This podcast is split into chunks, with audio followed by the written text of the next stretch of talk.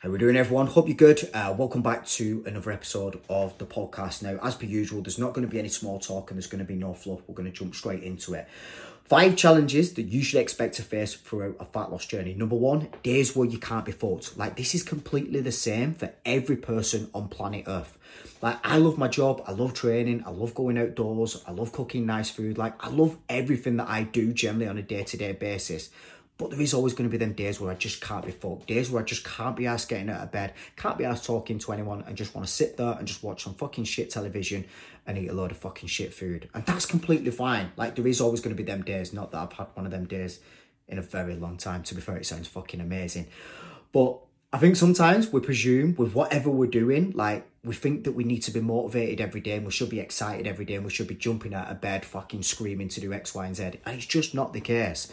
Like, you could think of every top professional in their trade. Like, let's think of, I'm going to say Cristiano Ronaldo, but I think he's a bit of a weirdo and I do think he is always fucking motivated and always excited. Like, I don't know if you've seen him Saturday. Obviously, this will be dependent on when you actually listen to the podcast, but he was playing a game Saturday. Well, he wasn't playing. He was on the bench and Man United were playing Man City and he was absolutely furious because he was on the bench and he wasn't playing, but you can see the passion. So yeah, I'm going down a different track with that. But generally, 99% of people on planet Earth will have days where they just can't be fucked and they do want to stay in bed. And remember, this is completely normal. And the thing is, you've got to accept it. You've got to fucking crack on and implement some good old-fashioned discipline to actually get you through, because I think discipline, like, seems to be a word that we're not allowed to talk about in more recent times. Like, it is more acceptable to do fuck all about your goals and it is more acceptable to feel down and feel negative. Now, I'm not going like down the mental health side of things because obviously that's a big topic and yeah, there's a lot more that comes with that side of things, but discipline, like, it'll do you some favours, trust me. It helps you out in times when you can't be fucked. But like I said, just accept them times and understand that they are completely normal, unless you're Cristiano Ronaldo. Number 2, increase scale weight. So the number on the floor, it isn't just a number that's based around body fat. Like, people invest so much energy and so much emotion into this number on the floor. But the thing is, it's not just a measurement of body fat. It's a measurement of muscle. It's a measurement of water. It's a measurement of food. If you need a big fat poo, that's going to have an impact on the scales as well. So you've got to take this into consideration. And what you've got to think about, like, short term, that number, it doesn't really mean fuck all. To be fair, it doesn't mean anything long term. Like, I do use it with clients because long term the scales will go down, but it's not an accurate measurement of just body fat. And short term, there is always going to be increases and there is always going to be decreases, irrelevant if you're on track or not. So you can't invest all your energy and all your emotion into that number on the floor. The approach that you want to take is like, if you're bang on with your food and you're tracking everything and you're enjoying it, calories in the right place, you're moving, you're training, it doesn't really matter what that number says on the floor. Because if you're consistent as well with what you're doing and you are taking the right approach and everything is in the right place, like, 1,000,000% that you're losing body fat. Like, you can't not lose body fat if everything's in the right place. So yeah, you need to calm down with that number on the floor and kind of invest your energy and your emotion into the things that you need to be doing to push forwards with your actual fat loss goals. Number 3, hunger and cravings. Now, listen, this doesn't matter if you're on a fat loss journey or not. Hunger and cravings are going to be a part of your day-to-day life, irrelevant of what you're doing. Now, obviously, if you're experiencing extreme hunger and you're hungry every fucking minute of the day because you're just not eating, obviously, that's not fucking normal. But irrelevant if you're on a fat loss journey, irrelevant if you're fucking doing keto, calorie fucking counting, Slimming World, like, everyone's going to experience hunger. To be fair, if you're not experiencing any kind of fucking hunger, you probably need to go to the fucking doctors because that's not normal. And then if we have a look at cravings, like, everyone experiences cravings.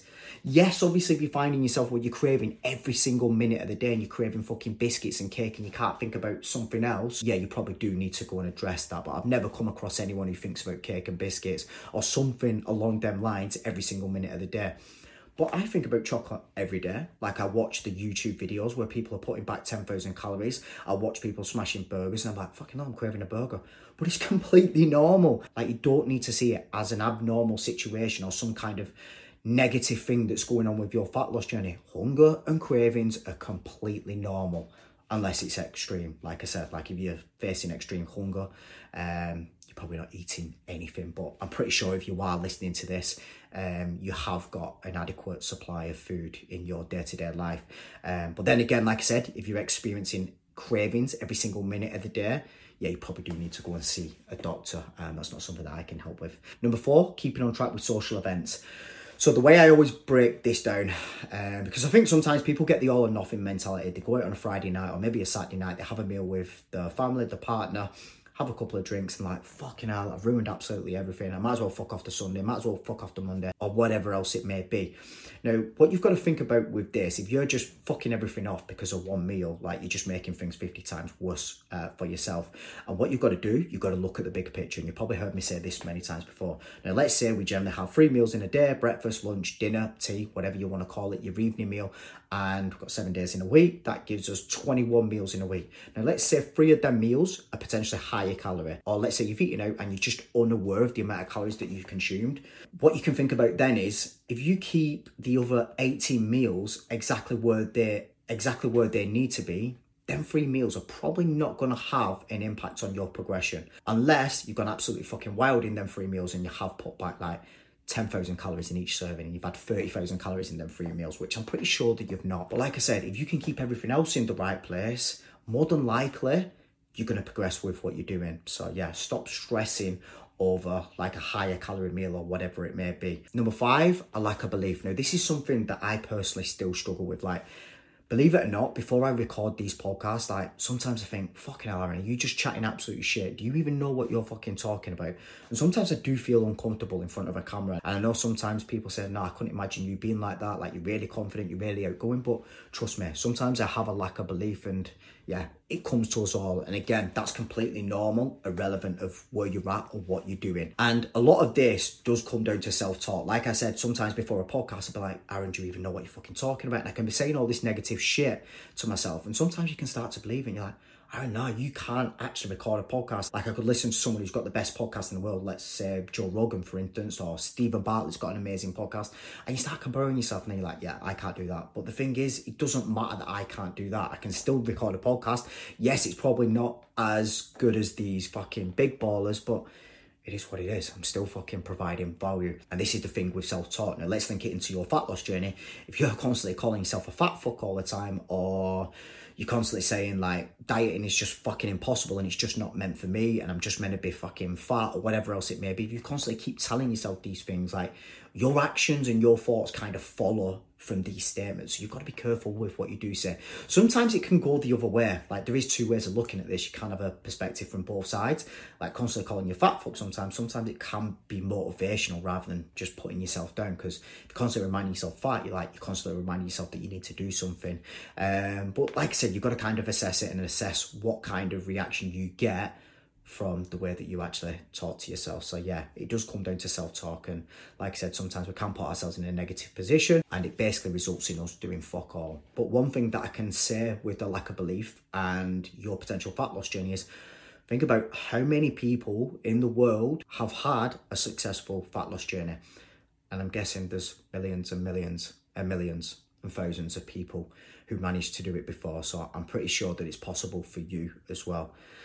So there you go. Hopefully that podcast has helped. Short and sweet. No fluff talk, no small talk. Let me quickly recap. So 5 challenges you should expect to face for a fat loss journey. I just fucking mumbled all them words. Number 1, days where you can't be fucked. Remember, that's completely normal. It happens to absolutely everyone except Cristiano Ronaldo. Number 2, increase scale weight. Remember, short term, there's always going to be fluctuations, irrelevant of what you're doing, irrelevant if you're on track or not. And even long term, do you know what I mean? There'll be fluctuations. Yes, long term, the scale weight should go down if you're losing body fat, but remember, it's not the be all and end all. The be all and end all is you knowing exactly what you should be doing with your food, your movement and training. And once that's fully locked in and you are consistent with what you're doing, you can progress with your fat loss goals. There's no doubt about that. Number 3, hunger and cravings. Again, completely normal, irrelevant if you're fucking on a diet, irrelevant if you're not on a diet, you're always going to experience hunger and cravings. Remember, if they're extreme, probably need to go and see a doctor. Number 4, keeping on track with social events. Everyone can do this. All my clients do it. All my clients, every picture on my Instagram page and the before and afters, all of them have had social events and holidays in between them before and afters. So there's proof that you can actually do it. Like I said, stop stressing about these higher calorie meals and focus on that bigger picture, everything across a 7-day period, rather than just zoning in on a 2-hour period where you've had 3,000 calories or whatever else it may be. Number 5, a lack of belief. Again, this is common with everyone. But remember, like the self-talk side of things, you can look at it 2 ways. I didn't actually write that down. Sometimes it can be motivating, the self-talk, but sometimes we can get stuck in a position of negativity if we're constantly talking negative to ourselves. So yeah, just be careful with that side of things, and yeah, just think about what you're actually saying to yourself, because it does affect your actions and your decisions moving forwards. But like I said, depends on how you look at it. Right, I'm going to leave that there. Just a quick one from myself. If you have got any questions around anything that I've spoke about, or mindset, fat loss, habits, lifestyle, whatever it may be, you can always ping me a message on Instagram at Aaron Caton Fitness, AaronCaton Fitness. And if you do want to work with myself and you do want to quickly progress with your goals using simple and stress-free strategy, I have got something coming up on the 17th of October where I will be taking on a small handful of pre-qualified people. I'm not going to be taking on anyone, where I'm going to be guiding people through an 8-week period. It is going to be aggressive before the Christmas period. We're going to kind of slow down over Christmas, kind of maintain where we're at, and then we're going to put our foot down again in January. If that sounds like something that you might be interested, ping us a message on Instagram with the word interested,